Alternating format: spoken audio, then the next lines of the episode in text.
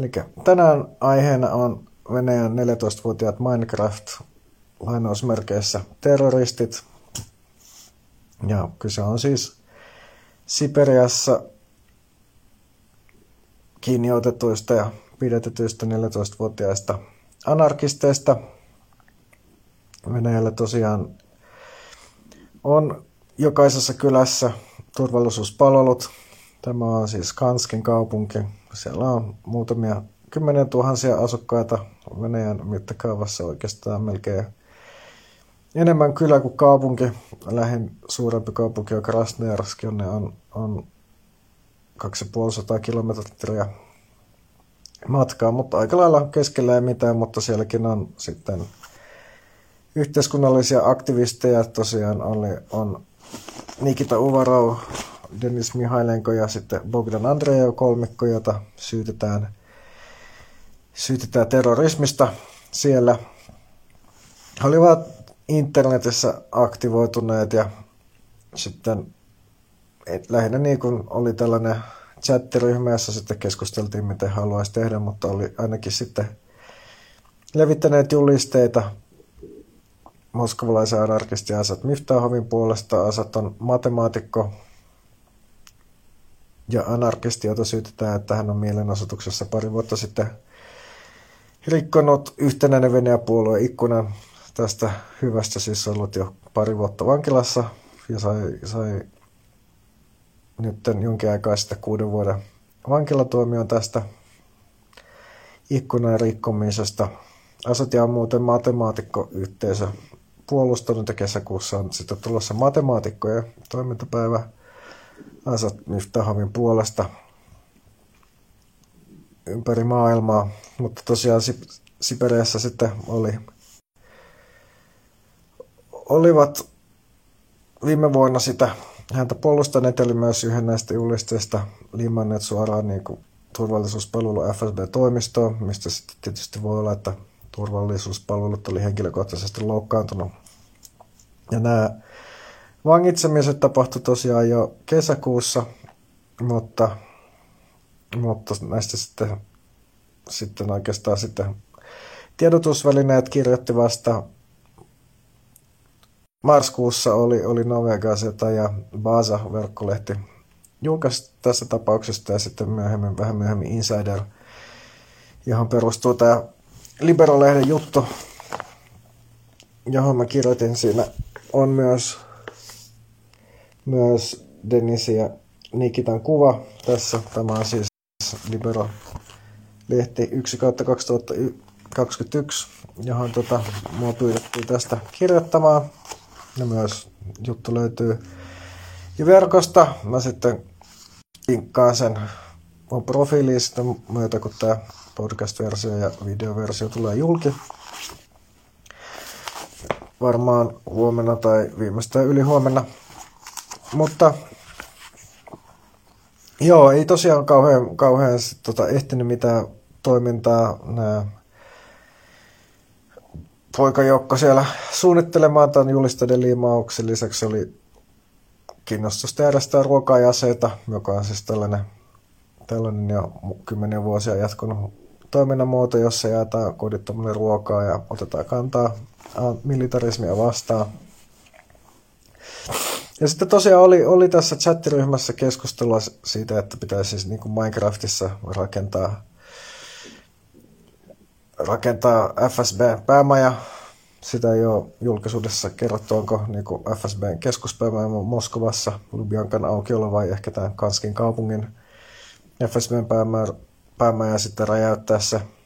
Ja sen takia tästä uutisoitiin tosiaan marraskuussa, että nämä on niin Minecraft-terroristeja, jotka on niin suunnitellut iskoa Minecraftissa ja sitten sen perusteella heitä ollaan sitten syytämättä terrorismissa, mutta itse asiassa keissi on hieman monimutkaisempi, minkä mä kuulin vasta tämän Libero-jutun kirjoittamisen jälkeen, että, että tässä ryhmässä on siis ollut näiden kiinni otettujen lisäksi myös muutama vanhempi tyyppi, jotka on anonyymejä, heidän nimiään ei ole julkaistu missään. Ja ilmeisesti yksi on ollut tänne 18-vuotias, joka on nimenomaan ollut FSBn agentti. Ja sitten he on ikään kuin sitten sopineet, että että sitten kun keskustellaan jostain tällaisesta vakavista iskuista, niin sitten puhutaan ikään kuin sitten se olisi Minecraftissa, mutta myös niin kuin toisaalta läpinäkyvästi, että oikeasti ei ole Minecraftista kyse. Ja nämä pojat on myös tosiaan rakennellut jotain räjähteitä, niin kuin on ollut aina muodissa myös Suomessa niin kauan kuin on jostain saanut ohjeita pommien tekemiseen, niin on ollut teinejä, jotka on, on rakennellut pieniä pommeja, mutta ei ole Dennis Nikita 14-vuotiaat todellakaan saanut mitään sen, tehnyt mitään sen kokoisia pommeja, että saisi jotain varsinaista tuhoaikaa ja on myös epäselvää, että onko niitä pommeja ollut tarkoitus käyttää mihinkään poliittiseen, et, ja varmaankin jos ei tätä FSBn provokaattoria tässä chattiryhmässä olisi ollut, niin ei olisi välttämättä edes tällaisia keskusteluja siellä käyty. Se on aika tyypillistä Venäjällä, että nyt Venäjällä on, on rikosoikeudellisen vastuu alaikärää 14 vuotta ja siellä on nyt ollut viime vuonna siinä paljon tapauksia, että on 14-vuotiaita vangittu ja joskus vielä sillä tavalla, että FSB tai poliisi on useampien viikkojen tai kuukausia ajan seurannut ennen kuin nämä ihmiset on täyttänyt 14 vuotta ja sitten verkossa ja sitten heti kun on täyttänyt 14 vuotta, niin ehdot on vangittu. Usein kyse on, on ollut kouluampujista, Krasnojarskinkin alueella on tällaisia tapauksia tai niin kuin kouluampumisesta niin kuin fanittaneista tai niistä keskustelleista. On nähdäkseni hyvin epätodennäköistä, että joku 14-vuotias saisi Venäjällä aseen, jolla voisi tehdä tällaisia kouluampumisia, mutta sitä nyt on joskus niin teinit angstipäissään voi netissä keskustella kaikenlaista ja sehän on sitten, niin kuin sitten FSBlle kätevästi vaarallinen terroriuhka jostain löytynyt ja tietysti sitten tällä lailla varmastikin niin kuin, niin kuin sen sijasta, että näitä ihmisiä esimerkiksi ohjattaisiin nuorisopsykiatrisiin palveluihin, niin heitä sitten heitetään vankilaan ja jonkun pikkukaupungin turvallisuuspalvelut on todistanut, että joko puolella on vaarallisia terroristeja, jotka voi iskeä milloin tahansa. Mutta tässä nyt ei ole kumminkaan kouluampumisesta kyse, vaan ihan niin kuin oikeasti aktiivisista ihmisistä, joilla tietysti voi olla vähän ehkä naivit käsitykset jostain asioista, niin kuin 14-vuotiailla on, mutta kuitenkin täysin niin kuin uskomatonta, ja että, että niin kuin 14-vuotiaita heitetään vankilaa tällaisista perusteista, ja syynä ei ole itse asiassa edes syytteet ei ole mikään terrori-iskun valmistelu, vaan niin kuin toisaalta terroriryhmän perustaminen ja sitten terrorististen asioiden opiskelu, ja nämä on myös asioita, joita Suomessa on välillä ehdotettu kriminalisoitavaksi. Oikeastaan niin kuin Venäjä on sellainen loputon aarea, että keissejä, jotka voi osoittaa, että mikä voi mennä päin helvettiä, kun terroristi, antiterroristista lainsäädäntöä tehdään. Ja, ja mullakin on tosiaan, mä oon miettinyt, että pitäisikö melkein niin kuin perehtyä koko antiterrorismin historiaa, koska tuntuu siltä, että että tota, antiterrorismin nimessä on tehty monta kymmentä kertaa enemmän pahaa historiassa kuin terrorismin nimissä, mutta se sitten voi olla tietysti useamman vuoden projekti ja suo, mutta näitä varmastikin niin kuin jatkossa tämän tästä tulee kirjoitettua ja tehtyä videoita terrorismin vastaisen lainsäädännön väärinkäytöksestä Venäjälle ja miksei muuallakin. Sehän on myös oikeastaan niin kuin kaikkia autoritaaristen hallituksien niin kuin perus lempijuttu myös Kiinassa ja valko ja missä vaan siellä tietysti uiguuritkin ilman muuta kaikki uiguuria vain toimenpiteet, niin se on terrorismi vastasta toimintaa ja näin päin pois. Että et, eipä ole tota, joka ikinen tällainen autoritaariset ja fasistiset hallitukset, niin sitten puhuu, että he vastustavat terrorismia. Tässä on tosiaan vielä sivujuonteena, että, että tota, on myös ollut konflikti koulussa opettajan kanssa ja opettajilla on itse asiassa ollut tässä hyvä. Niin kun opettajat tulee olemaan tässä sitten tulevassa oikeudenkäynnissä hyvin merkittävässä roolissa,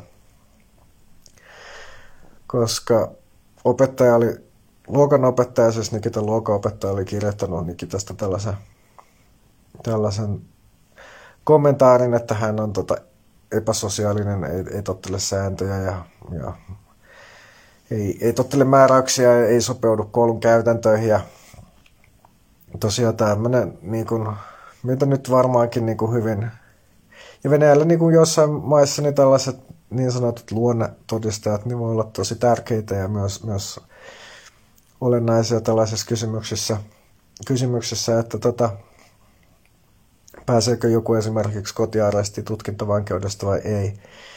Ja nämä konfliktit opettajan kanssa oli itse asiassa jo aikaisemmin al- alkanut, alkanut, että esimerkiksi oli ollut tapaus englannin tunnilla, kun opettaja oli kysynyt, että kuka on, mikä on maailman korkein rakennus, ja sitten Nikita oli vastannut, että se on Burj Khalifa Dubaissa, mutta englannin opettaja ei ollut uskonut tätä. Oli hänellä ollut siis vanhentuneet tiedot ja sitten alkanut väittelemään Nikitan kanssa ja loppujen lopuksi niin käskenyt Nikitaa olemaan hiljaa ja sitten tällaisessakin asiassa sitten tietysti pikku, pikku sieluiset opettajat niin voi tulla katkeriksi, mutta sitten tässä sitten tällainen niin kuin opettajien pedagogisten taitojen puutteella voi olla ihan arvaamattomat seuraukset.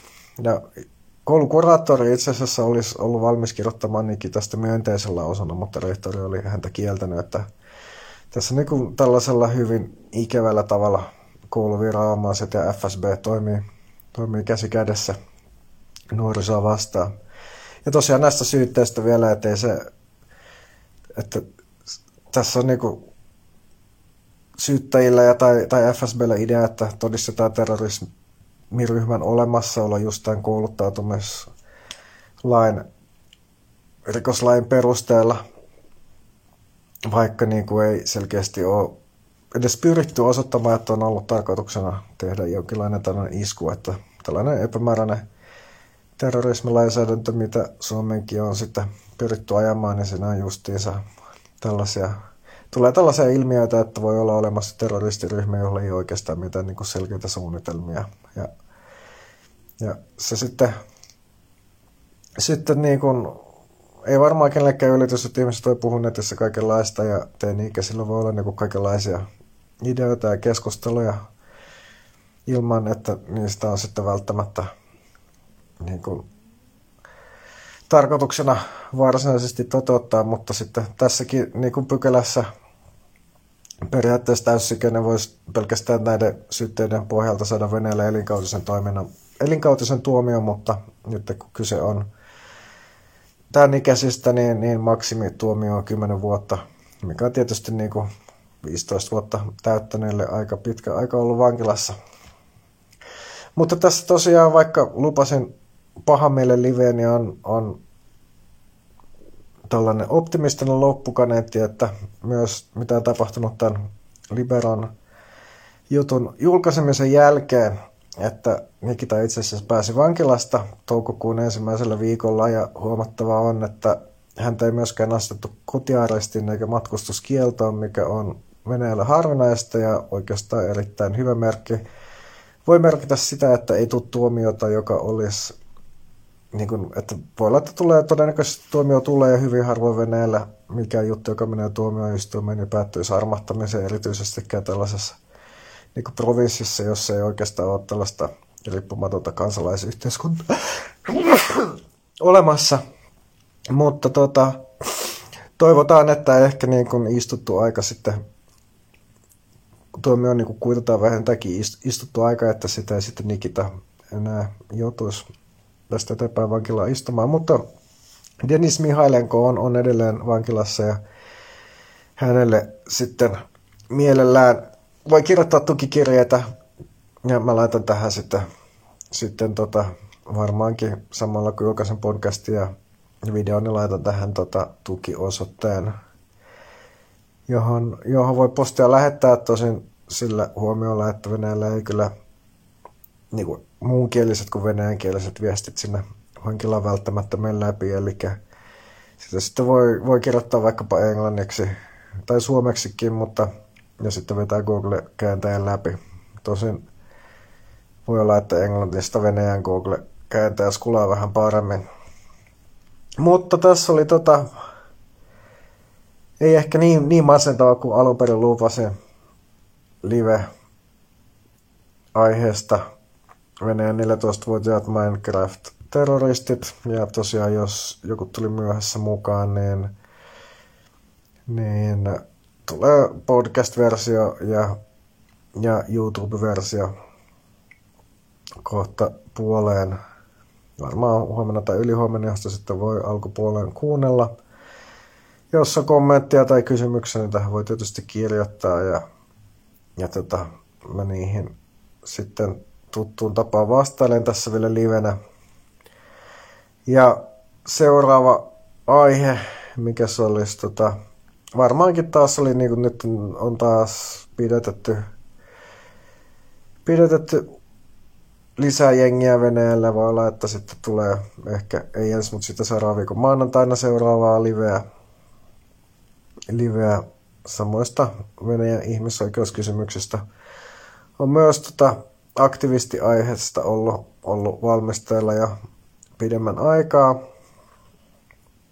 Aikaa tota, kirjoittanut, mutta se voi olla, että se tulee Twitchin puolelle. Mutta joo, tää oli tota tältä erää. Ensin sitä seuraavalla viikolla palataan samoissa merkeissä joko täällä tai, tai ehkä Twitchin puolella tai ehkä jopa Facebook-livenä siellä Boomerbookissa vähän, tota, vähän myös, myös keski-ikäiselle yleisölle masentavia Venäjän uutisia. Mutta tota, kiitos kaikille seuraajille ja onneksi tämä toisella yrityksellä meni tämä live läpi. Mutta tota, seuraavaa kertaa, kiitos.